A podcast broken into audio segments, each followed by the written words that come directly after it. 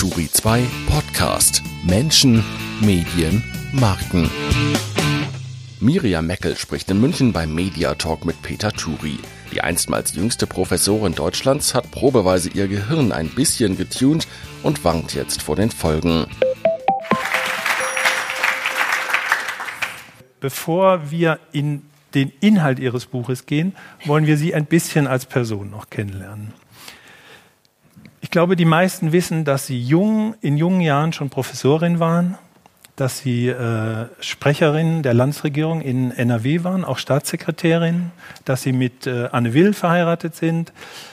Der eine oder andere weiß auch, dass Sie bei Ihrer steilen Karriere zwischendrin auch mal einen, wie würden Sie es nennen? Absturz vielleicht? Jedenfalls einen Klinikaufenthalt. Bei Ihnen war es nur einer, glaube ich. Es gibt Menschen, die auch schon mehr hatten. Ich zum Beispiel viel arbeiten, ständig online sein. Trägt eigentlich diese ähm, Digitalisierung, die uns erfordert, dazu bei, dass Menschen irgendwann mal zusammenbrechen? Ich weiß nicht, ob es wirklich die, die Digitalisierung direkt ist, ähm, aber indirekt wahrscheinlich schon, weil ähm, aus meiner Sicht die die Zeitläufe sich wirklich beschleunigen. Äh, und das erleben wir eigentlich seit, seit vielen Jahren jetzt. Ähm, man merkt das an so ganz ähm, einfachen Dingen, wenn Sie, wenn Sie einen Film gucken, der vor 30 Jahren gemacht worden ist, dann, dann hat man ganz schnell das Gefühl, meine Güte ist das langsam und möchte immer so irgendwo draufdrücken, dass, dass man vorspulen kann oder dass es schneller geht, weil wir an dieses Tempo gar nicht mehr gewöhnt sind. Auch in der Musik merkt man es äh, zum Teil, wie, wie Tempi sich verändert haben. Und was unsere Information angeht, ist es natürlich so, dass das einfach in einem Abstand kommt, der immer kleiner wird. Also ähm, ich merke das immer, wenn ich zum Beispiel in den USA bin und dadurch, dass die Zeitverschiebung da ist, dann ja äh, dieses E-Mail-Gefühl geballt kommt. Ja? Also man wacht sozusagen morgens auf und Deutschland ähm, ist dann schon eine Weile aktiv und dann nimmt man dieses Telefon und guckt da drauf und hat irgendwie, weiß ich nicht, äh, 189 E-Mails und denkt, nee, ja, also das, das muss jetzt wirklich nicht sein. Und das ist, das ist ja nur ein Beispiel von, von vielen. Ähm, das Wissen äh, wächst exponentiell. Das heißt, die, die Notwendigkeit, sich auf neue Themen einzustellen, ist äh, rasant äh, schneller geworden. Wir sind gerade jetzt mit der Digitalisierung zugange. Wir reden über Digitalisierung. Jetzt ist die künstliche Intelligenz das nächste große Thema. Da haben wir noch gar nicht angefangen, uns wirklich mit auseinanderzusetzen. Jetzt kommt die Blockchain, ja, die äh, das nächste große Thema ist. Das sind alles Themen, die in eigentlich alle Lebensbereiche reingehen, in die Gesellschaft, in die Wirtschaft, in das persönliche Leben, vieles verändern. Das ist schon eine Herausforderung, glaube ich, damit permanent umzugehen. Und ähm, es braucht äh, Strategien, damit umzugehen, um das äh, bewältigen zu können. Was war denn der Grund, warum Sie damals, Sie beschreiben das, Sie haben ein weiteres tolles Buch geschrieben, äh, und zwar Brief an mein Leben, und was auch verfilmt wurde mit Marie Bäumer. Äh, ich habe es mir kürzlich nochmal angeguckt, ist auf YouTube sehr zu empfehlen, äh, auch frei äh, zu sehen. Und darin spielt Marie Bäumer so eine bisschen zickige, bisschen hochnäsige, total überdrehte Karrierefrau, die dann auch sehr angefasst wirkt, dass sie jetzt da mit Hausfrauen und, und übergewichtigen Hackern äh, plötzlich so stillgelegt wird und da jetzt äh, Psychotraining machen soll. Äh, sind Sie das da in dem Film oder ist das Fiktion? Das, das, das ist lustig, das ist die Frage, die mir am, meist, äh, am meisten, am häufigsten gestellt worden ist äh, zu dem Film. Und ähm, ich würde sagen, nein, das bin ich nicht, aber es ist ein Entwurf äh, der, der Figur, die man möglicherweise sehen kann, wenn man mein, mein Buch äh, liest. Und ich finde, Marie Bäumer hat das ganz, ganz wunderbar umgesetzt. Und es gibt ein paar Momente, wo ich wirklich in dem Film gedacht habe, wow, das macht sie jetzt so gut, dass ich wirklich das Gefühl habe, mir wird gerade ein Spiegel vorgehalten. Weil tatsächlich Überforderung führt ja auch oft zu äh, Überforderung in der Reaktion. Und es gibt Szenen, die in dem, in dem Film drin sind, die schon äh, ein reales Vorbild haben, auch wenn ich mich dafür heute schäme, dass äh, dass es so ist. Also Zickigkeit öffentlich beim, beim Kaffee bestellen, das ist die Szene im Film. Äh, bei mir war es ein Lampenladen in Köln, wo ich versucht habe, ein Halogen-Birnchen, ähm, ein Lämpchen zu kaufen. Und die reine Tatsache, dass der Laden das nicht hatte, hat bei mir zu, einem, zu einer Explosion geführt, was sozusagen ein erstes äh, Zeichen dafür war, dass irgendwas jetzt gerade nicht mehr so richtig stimmt. Also es gibt ähm, Annäherungen in dem Film, aber ich würde nicht sagen, sie ist das, ähm, sondern es ist ein Entwurf, weil ja jede, jede Form der Kreativität ähm, eine eigene äh, ist. Also die Drehbuchautorin Laila Stieler, die das Buch äh, geschrieben hat für den Film, eine ganz wunderbare Autorin, hat da ein eigenes Werk geschaffen. Und das ist mir auch wichtig, ähm, weil sie hat nicht irgendwie das Buch umgesetzt, sondern sie hat eine eigene Interpretation vorgenommen. Und insofern gibt es Beziehungen, Ähnlichkeiten, aber es gibt auch große Unterschiede. Aber am Ende des Films ist Marie Bäumer geläutert. Äh, sie ist fast, hat man das Gefühl, ein besserer Mensch. Sie ist runtergekommen. War das so bei Ihnen? Also geläutert ist ein großes Wort. Ähm, das, das würde ich, würde ich vielleicht so nicht benutzen aber erfahrungsreicher. Das äh, kann ich sagen. Ich bin insofern erfahrungsreicher, als ich einfach sehr viel genauer äh, beobachten kann und interpretieren kann, ähm, wann zu viel zu viel ist. Und zwar bevor es schon zu viel geworden ist. Also ich kriege es schon hin, äh, mich selber dann auch zu bremsen und das mache ich relativ radikal tatsächlich, weil ich halt weiß, was passiert, wenn, wenn ich das nicht tue.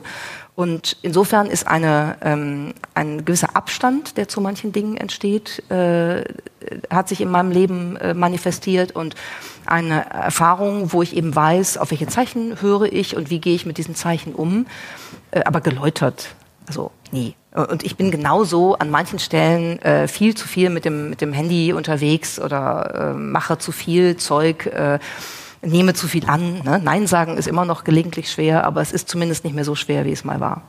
Waren Sie damals zu ehrgeizig? Ja, das kann man vielleicht so sehen. Ich, ich glaube nicht, dass es das Ehrgeiz der eigentliche äh, Punkt ist, sondern in der Regel sind solche Erfahrungen, weiß nicht, wie es bei Ihnen äh, gewesen ist, ähm, eine Mischung aus unterschiedlichen, unterschiedlichen äh, Ursachen. Das eine ist sicherlich, dass man, ähm, dass man glaubt, bestimmte Anforderungen von außen erfüllen zu müssen und das auch in einem Maß tut, äh, das dann eigentlich für einen selber wirklich irgendwann nicht mehr gesund ist. Bei mir war es aber auch eine Konstellation, ich hatte gerade einen neuen Job angefangen, die Professur in St. Gallen. Ähm, die Bedingungen waren da schwierig, weil da einiges im Argen war. Ich habe da richtig viel äh, arbeiten müssen äh, über eine lange Zeit, um das wieder ins Lot zu bringen und so. Und parallel dazu war meine Mutter schwer krank, die dann auch gestorben ist und dadurch war eine, eine Logistik hin und her und ich hatte auch gar keine Zeit, mich mit dem Thema der Trauer wirklich auseinanderzusetzen.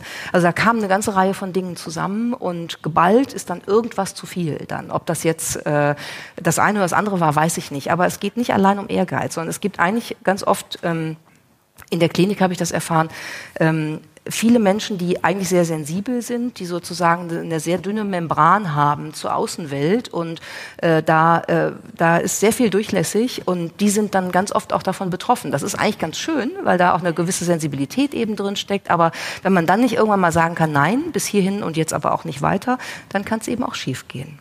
Was wäre denn Ihr Rat an Menschen, die sehr viel arbeiten, die vielleicht an der Grenze sind, auch zu einem Burnout? Wo merkt man, wann es zu viel wird? Wie gehen, wie gehen Sie dann auch mit digitalen Geräten um in der Situation? Ich glaube tatsächlich, ich würde anfangen, bevor wir über die digitalen Geräte reden, mhm. ich würde anfangen, ähm, darüber nachzudenken, ähm, über das Wort wichtig. Ja, also das Wort wichtig ist äh, irgendwie so ein das ist so ein Banner, was über allem permanent hängt, über unserem ganzen Leben hängt. Und ich erzähle eine kleine Anekdote, weil ich auf der, in der S-Bahn hier vom Flughafen darüber nachgedacht habe und unheimlich lachen musste. Wir haben ähm, in meinem Team haben wir, wir arbeiten mit Slack, ja, ein digitales ähm, Online-Kollaborationstool, was wirklich praktisch ist. Und da kann man so verschiedene Channel einrichten, wo man die unterschiedlichen Themen dann eben miteinander diskutiert. Hat die Kommunikation total verbessert. Ich bin absolut dafür. Dann hat irgendjemand mal ich befürchte, ich war es selber, ähm, zu einem wahnsinnig äh, wesentlichen Thema, was ganz schnell gelöst werden musste, einen Channel wichtig eröffnet. Und in diesen Channel wichtig wurden am Anfang ganz wichtige Sachen reingepostet. Äh, und heute habe ich darüber nachgedacht, als ich da so drin rumgelesen habe, dass sich dieser Wichtig-Channel, der hat eine Anziehungskraft entwickelt, die sozusagen über alle anderen Channel hinweggeht und alle Themen sind inzwischen wichtig. Ja? Es gibt in den anderen Channel, Channels passiert gar nichts mehr. Es ist alles in wichtig. Und? und das ist eine Metapher für das, wie wir mit Informationen umgehen. Ich habe jetzt eben einen neuen Channel eingerichtet, der heißt unwichtig. Ähm, ich bin im Moment der einzige Teilnehmer in diesem Channel, die einzige Teilnehmerin. Ich warte jetzt ab, was passiert. Ich mache jetzt ein kleines Experiment, um zu sehen, ob das irgendwie dazu führt, dass wir neu in den Prioritäten äh, möglicherweise damit umgehen können, dass wir äh, nicht alles für wichtig befinden. Und das ist der, der Kern, worauf ich hinaus will. Es ist nicht alles wichtig. Selbst das, was unheimlich wichtig scheint, ist oft gar nicht so wichtig. Und wenn man einmal im Jahr den Stapel auf dem Schreibtisch durchgeht, von den wichtigen Sachen, die man da alle hingelegt hat, ich schmeiß das weg. Und zwar zu 100 Prozent. Und das mache ich eigentlich immer als kleine Feierlichkeit am Ende des Jahres, um mir selbst zu zeigen, wichtig ist oft nicht wichtig. Tucholsky würde sagen, die Seele jeder Ordnung ist ein großer Papierkorb. Ja. Auch für die seelische genau. Ordnung. Großer Papierkorb, loslassen, Dinge nicht perfekt machen. Und die Seele des Effizienzzeitalters ist die Liste. Führen Sie Listen? Leider ja. Ja, ich gar nicht mehr. Ich führe Listen aber eigentlich eher als schlaftherapeutisches Mittel. Also wenn ich wach werde und kann nicht schlafen, dann mache ich eine Liste, weil dann lege ich das sozusagen aus meinem Kopf auf das Blatt.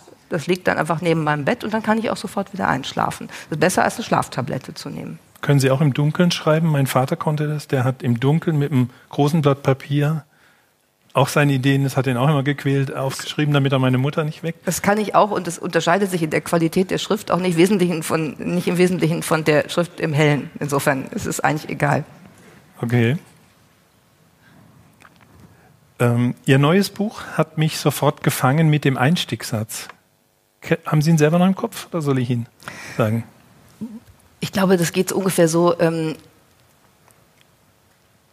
Grundsätzlich neige ich dazu, Dinge auszuprobieren, die mir nicht gut tun. Ich war schon immer anfällig dafür, Dinge auszuprobieren, die mir nicht gut tun. Mhm. Was war denn das Unvernünftigste, was Sie gemacht haben für dieses Buch? Ich glaube, das Unvernünftigste tatsächlich war ein, ein Experiment, eines von, von vielen, die ich für das Buch gemacht habe, um das Thema wirklich ein bisschen mit Leben zu füllen. Da war ich in Boston und habe ähm, ausprobiert ein Gerät, was als Lifestyle-Produkt auf dem Markt frei verkäuflich war für 299 Dollar ähm, von der Firma Think, ähm, wie Denken mit Y. Und dieses Gerät ähm, zählt zur Methode der transkraniellen Magnetstimulation. Und äh, ich erkläre das jetzt, keine Sorge. Da setzen Sie sich zwei Elektroden an den Kopf. Eine vorne an die Stirn, eine hinten an den Kopf. Die sind verbunden miteinander und batteriebetrieben. Und man kann dann über eine App auf dem Handy, kann man Strom aufs Gehirn beamen, sozusagen.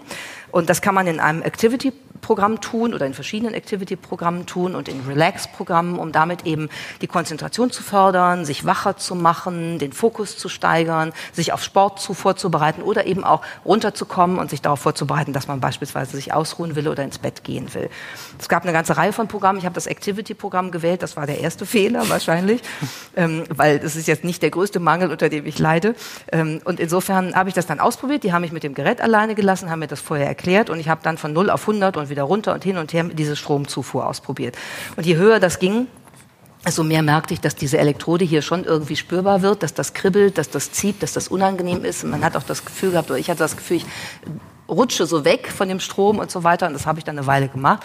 Dann dachte ich, okay, ich habe das Gerät verstanden ähm, Recherche beendet und äh, das hatte dann äh, relativ kurze Zeit, nachdem ich aus diesem äh, aus dieser Company raus bin, hatte das äh, wirklich üble Folgen, weil mir richtig äh, schlecht geworden ist. Also ich habe mich übergeben müssen, ich habe dann 36 Stunden nicht schlafen können, nichts essen können, ich habe nicht mehr auf diese Konferenz gehen können, wo ich eigentlich präsent sein sollte. Und es gab dann ähm, noch einen Abschluss, ein paar Tage später, als ich dann zurückflog von Boston nach Berlin und nach Hause kam machte meine Frau die Tür auf, guckte mich an, wirklich ganz entsetzt und sagte, wie siehst du denn aus? Und ich dachte, wie sehe ich denn aus? Müde vielleicht vom Flug oder so? Und dann sagte sie, das macht mir richtig Angst. Du siehst, da irgendwas ist an deinem Gesicht ganz komisch. Und die wusste nichts davon. Und dann habe ich gedacht, huch, jetzt habe ich, da habe ich mich dann wirklich erschreckt. Und ich habe das nicht gesehen, weil man sich selber, wenn man sich im Spiegel anguckt, ja immer nur sukzessive sieht und die Unterschiede da nicht so feststellt. Aber sie hatte mich länger nicht gesehen, da ist das aufgefallen. Und dann haben wir auf den Fotos nochmal geguckt und ich habe halt gesehen, das sah wirklich aus, als ob mein Kopf an der Stelle, wo die Elektrode gesessen hat, so ein bisschen eingedrückt gewesen sei. Und dadurch sah das Gesicht anders aus. Die Augen waren anders und so. Und dadurch habe ich mich wirklich erschreckt. Und ich habe das dann auch, äh, das liegt noch bei mir im Schrank, aber unbenutzt. Und äh, es war dann auch nach ein paar Tagen wieder besser, aber das war definitiv dann doch eine Erkenntnis, wow, das Gehirn ist ein sehr sensibles Organ und da einfach mal hinzugehen und mit einer App Strom drauf zu schicken, äh, hat mir zwar viel gesagt, was ich für das Buch dann nutzen konnte, auch viel Erkenntnis gegeben, aber war dann im, im Rückblick doch ein bisschen risikoreich. Eine eindrückliche Erfahrung. Eine eindrückliche Erfahrung, genau. Und Ihre äh, Konsequenz daraus? Was leiten Sie daraus ab? Also die Konsequenz daraus ist, ich glaube, ähm, das Interessante an dem Beispiel ist, dass diese, dieses Gerät frei verkäuflich war und zwar nicht durch die amerikanische Gesundheitsbehörde zertifiziert. Ich glaube, an der Stelle muss man sagen, das geht so nicht. Und äh, interessanterweise ist das auch vom Markt runtergenommen worden inzwischen. Kurz nachdem das Buch erschienen war, äh, äh hat das, äh, ist das Gerät, das hat damit nichts zu tun, aber das Gerät gibt es eben nicht mehr. Die Firma hat sich verändert, die macht jetzt tatsächlich medizinische Produkte, die dann auch durch die FDA-Zertifizierung gehen müssen. Wo immer wir mit dem Gehirn zu tun haben, muss man sagen, da greift man in das Innerste, in, in den Kern der menschlichen Persönlichkeit ein. Man greift in das emotionale Zentrum, man greift in die kognitiven Fähigkeiten ein.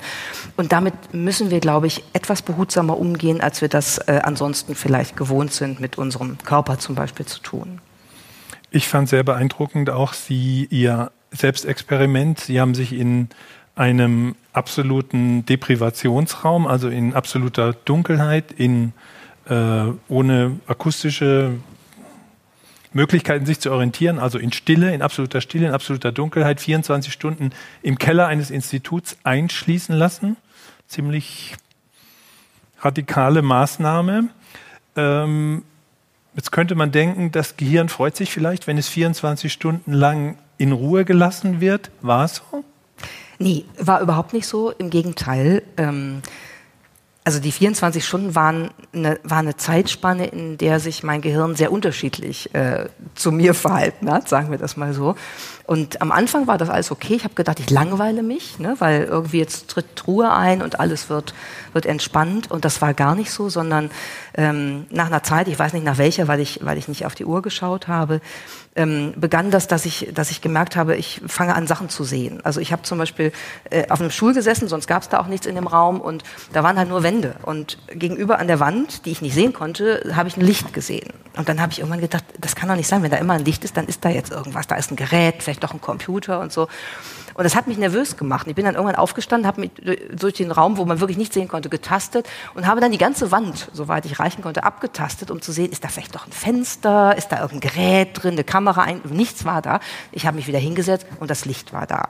Und das war nur der Anfang. Also im weiteren Verlauf der Nacht habe ich tatsächlich, ich habe richtige, richtige äh, Fotos gesehen, ich habe Aufzüge ähm, vor mir rauf und runter fahren sehen, ich habe Bilder aus meiner Kindheit gesehen, ich habe Musik gehört, also auch Geräuschhalluzinationen, ablaufendes Badewasser, Wasser, Geräusche eines Bergwerks im zweiten Kellergeschoss einer Universität, sehr unwahrscheinlich, dass das reale Geräusche waren. Und dann äh, halt auch so diese, diese wahnhaften Repetitionen. Ja? Also Lana Del Rey sang äh, Lost But Now I'm Found und zwar äh, gefühlt über Stunden. Und man versucht dann sich zu konzentrieren, dass das aufhört, weil man das irgendwann gar nicht mehr hören möchte äh, im eigenen Kopf und es hört nicht auf. Und das ist halt, äh, was das Gehirn macht. Der Reizentzug führt zu einer Irritation. Also nach dem Motto, wo ist, wo ist die Welt? Ja, wie normalerweise ist da alles an Input und ich interagiere damit, das ist jetzt nicht so. Äh, und produziert dann eigentlich das, was ausbleibt, selber. Und das ist halt wirklich wie Halluzination. Also eigentlich wie ein Drogentrip ohne Drogen. Drogen. Ich, äh, LSD ist wahrscheinlich ähnlich, würde ich vermuten. Also jedenfalls äh, hat sich so angefühlt. Warum tun Sie sich sowas an? Naja, ähm, das war, das war tatsächlich ein, ein Experiment, was mir äh, ganz viel ähm, Einblick in, in mein Gehirn gegeben hat, den ich sonst ja nicht haben kann. Und ähm, wo eben sozusagen die kreative Kraft, auch die, die, äh, die Art und Weise, wie Nervenzellen äh, beginnen zu feuern, wenn Reize ausbleiben und wie sowas entsteht und was aus der Erfahrung und der Erinnerung in Verbindung mit Fantasie und so alles bei uns im, äh, entstehen kann, was der Mensch in der Lage ist zu produzieren, das war schon eine Erfahrung, die ich sonst so nicht gehabt hätte. Haben die bereue ich auch übrigens gar nicht. Das war, das war echt eine, eine total tolle Erfahrung. Was würden Sie dann sagen, wenn das nicht äh, ein guter Weg ist, das Gehirn zur Ruhe zu bringen? Was, äh, was empfehlen Sie, um das Gehirn wirklich mal äh, entspannen zu können? Ist, hey, es, ist, es, die Musik? Ist es die Natur? Äh, Natur ist toll, ähm, Natur ist gut, Berge sind für mich zum Beispiel extrem gut, auch das Meer ist gut. Wenn man Wälder? Dann, Wälder nicht so. nicht so. Ich bin nicht so der Waldtyp. Also Meer eher, ähm, weil äh, die, die die Perspektive des Horizonts, wenn man sich darauf einlässt, äh, dann sich eben nicht ablenken zu lassen, sondern sich wirklich mal darauf zu konzentrieren und Weite zu sehen, wirklich zu, zu erfassen und zu erfahren, was gar nicht leicht ist. Ähm, das ist eine ganz tolle meditative Übung. Das gleiche kann man in den Bergen machen. Musik auch, aber die ist natürlich aktiver. Also klar, ich spiele zum Beispiel Klavier und das beruhigt mich sehr, das, das äh, fokussiert mich auch sehr. Ähm, ist ja auch toll, wie wir wissen, um die beiden Gehirnhälften miteinander zu vernetzen und da neue Verschaltungen zu produzieren. Aber das ist ja trotzdem ein aktiverer Prozess. Im Grunde geht es eigentlich, Stichwort Meer und Berge, eher darum, Formen der Meditation zu finden. Ähm, der, der Verinnerlichung. Und das gelingt natürlich überhaupt nicht in unserer Welt, indem wir sagen, das machen wir jetzt, sondern das muss man richtig üben. Man muss sich darauf einlassen, man muss es trainieren, Schritt für Schritt sich äh, darauf vorbereiten. Dann kann das gelingen und dann ist das auch äh, ist das was Tolles. Gibt es digitale Geräte, mit denen Sie entspannen? Nee, so das habe ich tatsächlich nicht. Ich habe das probiert. Es gibt ein, äh, ein Gerät, äh, Muse heißt das, was ich mal ausprobiert habe, was einem sozusagen die die Meditation über das Messen von, von Hirnwellen äh, äh, und Signalen ähm, zeigt. Da kann man auf der App dann eben sehen, am Beispiel einer, eines Meeresrauschens oder einer, einer Wüste, wo der Wind durchweht, kann man sehen, ob es gelingt, sozusagen runterzukommen.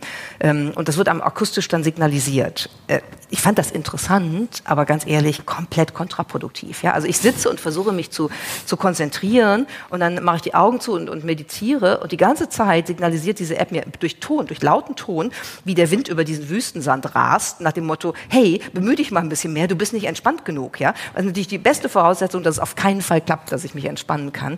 Das ist so der, die Schizophrenie, soll man nicht sagen. Das ist die ähm, zweigespaltene Wahrnehmung, die wir bei diesen Themen äh, haben. Auf der einen Seite ähm, wollen wir eigentlich runterkommen und tatsächlich uns, uns, uns besinnen. Und auf der anderen Seite wollen wir das effizient tun.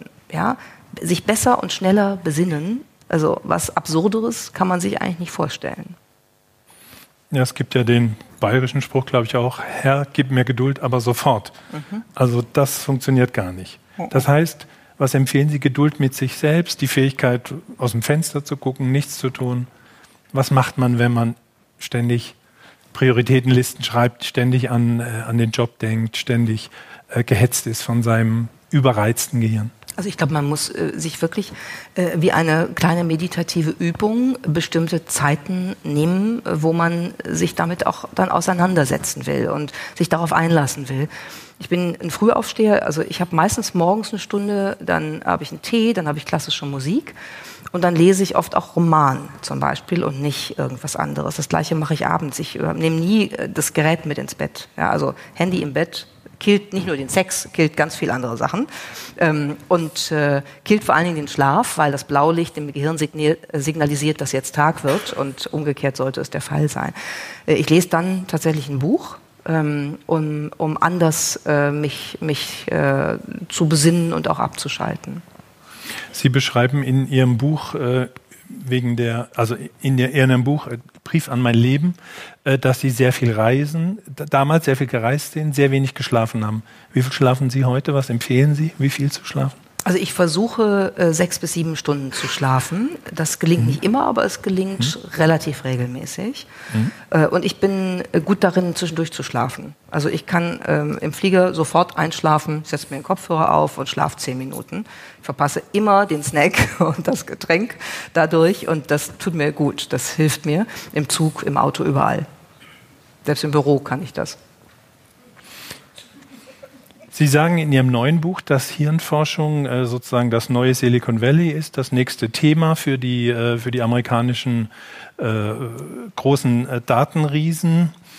Ähm, wie kommen Sie darauf, dass das so ein großes Thema ist? Sie haben jetzt zwar äh, tolle Sachen gemacht, aber für mich doch sehr abwegige. Also ich glaube nicht, ob, ich weiß nicht, ist von Ihnen jemand schon mal auf die Idee gekommen, äh, das Gehirn jetzt irgendwie boosten zu wollen oder äh, irgendwo anzuschließen. Warum kommen Sie auf diese äh, Ausgangsthese, dass das, äh, die, das Gehirn äh, das nächste Forschungs-, das nächste Businessgebiet ist?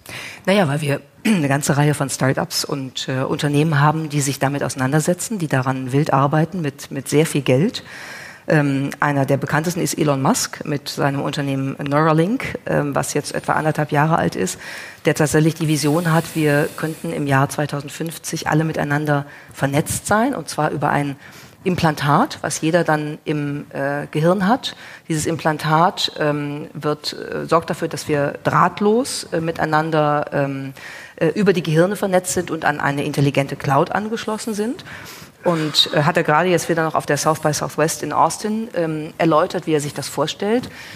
Und das ist ja nicht abwegig, äh, insofern, als wir aus der medizinischen Forschung wissen, dass sowas geht. Also ähm, das, ist, das ist fantastisch, was da möglich ist. Man kann beispielsweise über ein Hirnimplantat ähm, querschnittsgelähmte Menschen, Locked-in-Patientinnen und Patienten in die Lage versetzen, ähm, über Denken äh, beispielsweise einen Roboterarm zu bewegen oder auch ein ganzes Exoskelett zu bewegen, indem man sich, obwohl man eigentlich eben körperlich nicht einsatzfähig mehr ist, äh, dann auch äh, bewegen kann. Wir hatten den Fall bei der letzten Fußball-WM, da ist ein Querschnittsgelähmter in einem Exoskelett über die Steuerung seiner Gedanken ein Stück über das Fußballfeld äh, gelaufen vor der Eröffnung.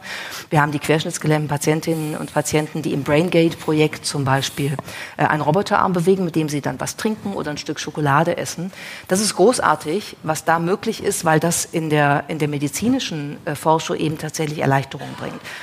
Wir sind jetzt an dem Punkt, wo diese ähm, Überlegungen in, ein, äh, in, in, die Entwicklung übergehen, die für einen Massenmarkt gemacht werden sollen. Und Elon Musk ist da nur die extremste Version. Ein Beispiel, was, was mich äh, auch nochmal richtig äh, Alert gesetzt hat äh, in den Recherchen zu diesem Buch, war ähm, die Überlegung, die Mark Zuckerberg letzten Sommer präsentiert hat. Äh, da hat er nämlich gesagt, ähm, wir bauen an einem Gerät, was wir außen am Kopf anbringen und mit dem ihr demnächst eure Textnachrichten in euer Handy oder euren Computer reindenken könnt.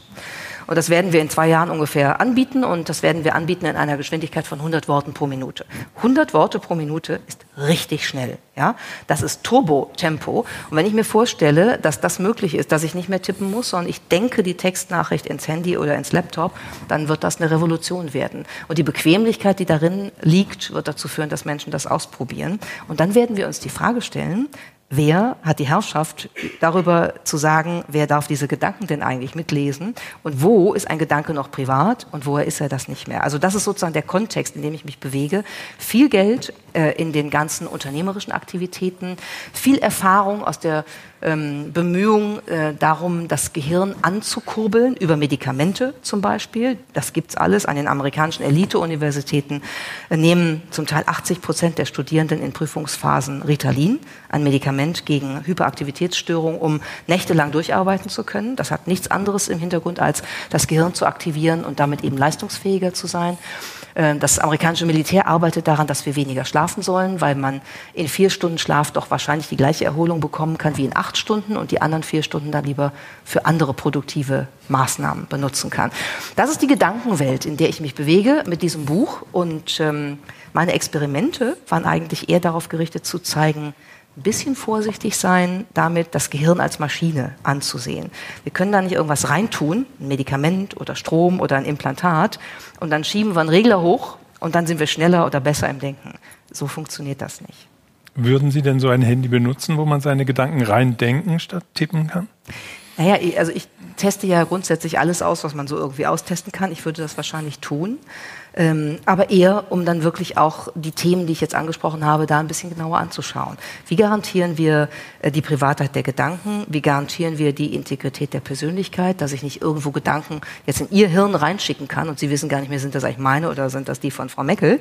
Ähm, das sind alles Themen äh, und die Diskussion gibt es auch. Ja, das ist jetzt nicht äh, ausgedacht. Es gibt einen ganzen, ganzen äh, politischen Diskurs darüber, ob wir nicht längst über andere Formen von Privatheit reden müssen, bei dem, was da jetzt äh, passiert. Und äh, weil Sie würden es ausprobieren, aber am Ende warnen Sie doch davor, wenn ich Ihr Buch richtig gelesen habe. Also ich warne nicht grundsätzlich davor. Ich sage nur, es ist gut, wenn man weiß, was da passiert und wo auch Grenzen überschritten werden. Und wenn man dann äh, tatsächlich mit einer, mit, einer gewissen Aufgeklärtheit, also einem gewissen Wissensstand darüber entscheiden kann, wollen wir das eigentlich machen? Oder sind wir da nicht an einer Grenzüberschreitung, wo sich tatsächlich die Menschheit verändern wird? Das kann man ja, das kann man ja wollen. Ich habe äh, mit meinem 89-jährigen Vater zusammengesessen, der das Buch ähm, zumindest teilweise schon gelesen hatte. Und dann haben wir eine Diskussion gehabt darüber, da war ich dann schon ein bisschen perplex, muss ich sagen, weil mein Vater dann einfach sagte, weißt du, ich finde das total interessant. Und eigentlich muss man doch sagen, warum glauben wir, wir seien die Krone der Schöpfung, ähm, wir Menschen? Das, das muss ja nicht so sein. Und vielleicht ist es einfach so, dass der, der nächste Schritt in der Evolution eben dann die Verschmelzung ist. Dann sind wir Biochemie plus Technologie und das ist dann eben die nächste Stufe. Ich werde es nicht mehr mitkriegen, ich kann mich da entspannt zurücklehnen, aber warum soll das nicht so sein? Und das ist tatsächlich etwas, äh, worüber man heute nachdenken kann, ob wir als unsere ähm, Formation von Menschsein glauben, in die Zukunft auf ewig gehen zu können. Ich glaube, das wird nicht der Fall sein. Wir werden eine Verbindung von menschlicher und künstlicher Intelligenz werden. Okay. Jetzt braucht Peter Turi Alkohol. Und zwar schnell, glaube ich.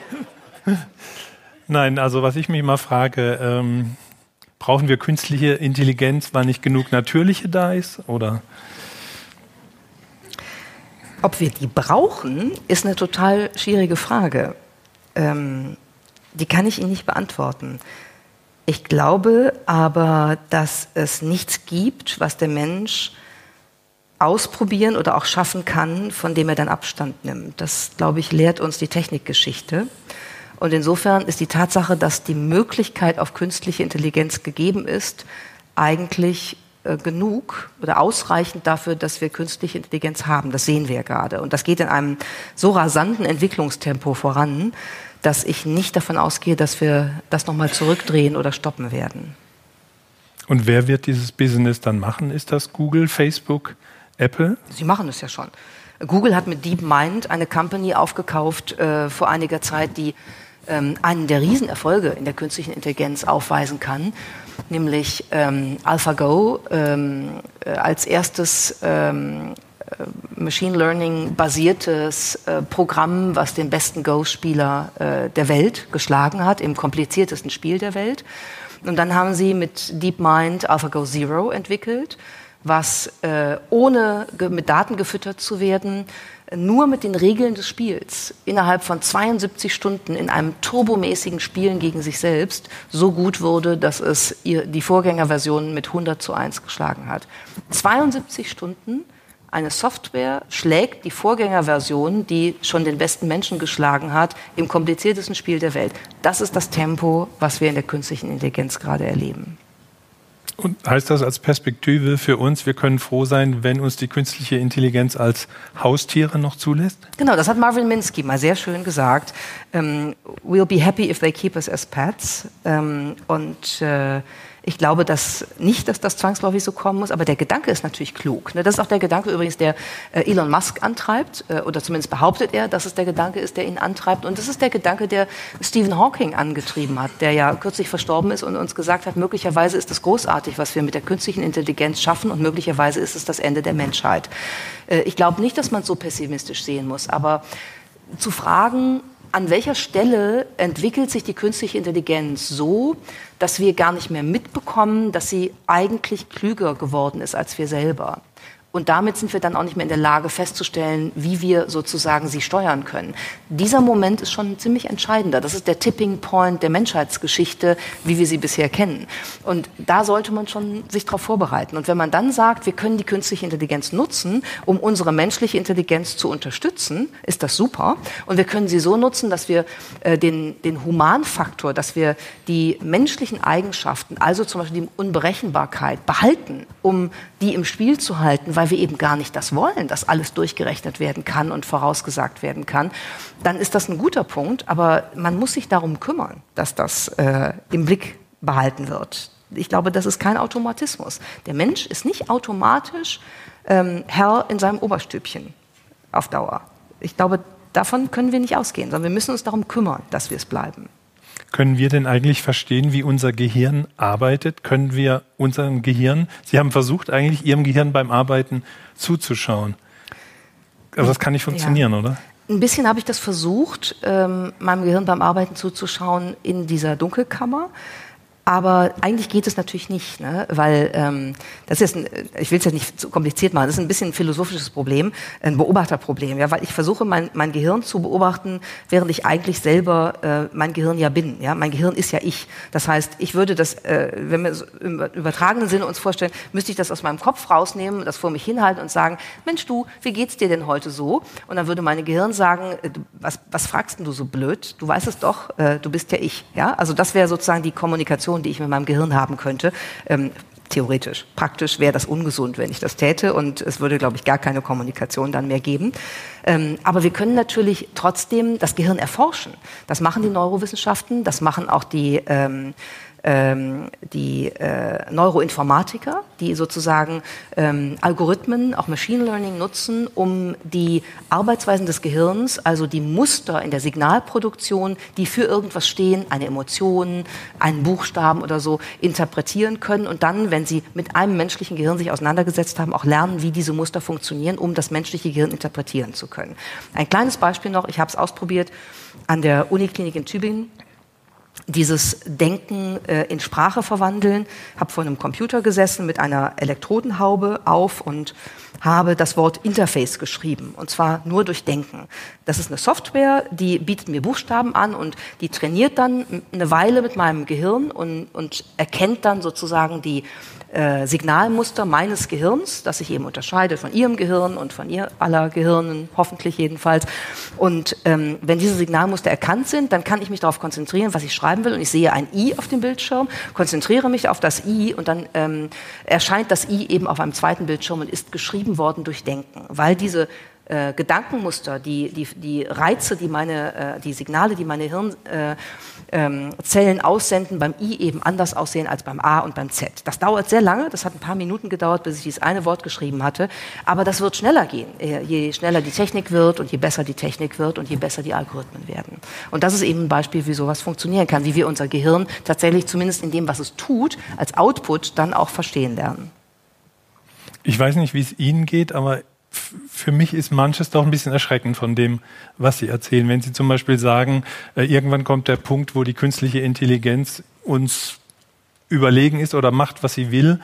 Äh, woher nehmen Sie den Optimismus, dass es irgendwelche Institutionen geben wird oder äh, Abkommen in der Welt, dass nicht irgendjemand es vorantreibt und wir nicht entmachtet werden? Weil, können wir sagen, dass das muss staatlich geregelt werden, aber es gibt ja eine Menge Staaten, wo wir wissen, da haben wir auch nicht so viel Vertrauen äh, rein, wenn die es äh, betreiben. Also was kann da, was muss da eigentlich passieren, dass das nicht schief läuft? Also äh, am, am stärksten investiert China im Moment in diese ganzen äh, technologischen Entwicklungen. Da würde ich mir jetzt nicht wünschen, dass China die Regeln setzt, die wir sozusagen äh, für äh, das globale Brain Network in Zukunft haben.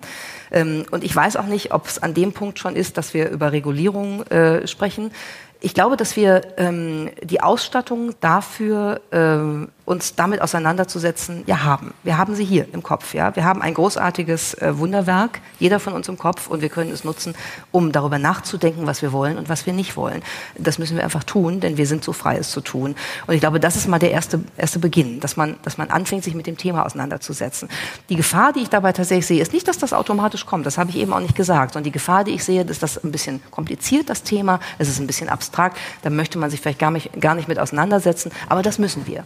Wir müssen uns mit der Frage der künstlichen Intelligenz auseinandersetzen, anders als es bisher passiert, um sozusagen für unsere menschliche Intelligenz das Refugium und die Bestandsgarantie ähm, auszuhandeln, äh, die sie verdient hat, glaube ich.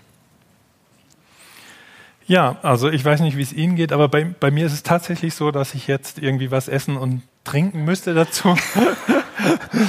Also es gibt nicht viele Frauen oder Menschen, die es schaffen, mich ein bisschen sprachlos zu machen. Aber Frau Meckel, Sie haben es geschafft, obwohl ich Ihr Buch gelesen hatte und mich damit beschäftigt hat. Es sind viele Gedanken, die kommen, viele äh, Themen, die wir auch noch diskutieren. sollten. Äh, ich bin froh, dass Sie da sind, dass Sie auch noch da sind, dass wir das jetzt tun können. Äh, Miriam Meckel hat sich auch bereit erklärt, das Buch noch zu signieren. Ich kann es nur empfehlen, zu lesen, auch alle anderen Bücher, die Sie geschrieben haben, auch alle Artikel, die Sie in der Wirtschaftswoche und sonst wo schreiben, auch die vielen Videos, die es mit Ihnen gibt. Auf, auf YouTube, ich habe mich hier vorbereitet. Äh, es war nicht ein äh, Interview dabei, wo ich sagte, das ist dummes Zeug, was sie redet, oder das ist uninteressant. Also ich gebe mich geschlagen. Ich habe keine Fragen mehr, die ich jetzt hier vor allen stellen kann. Ich freue mich, dass wir noch ein bisschen diskutieren können. Ich, ich, ich habe Ihnen nichts zugesteckt vorher. Ja, und ich bedanke mich.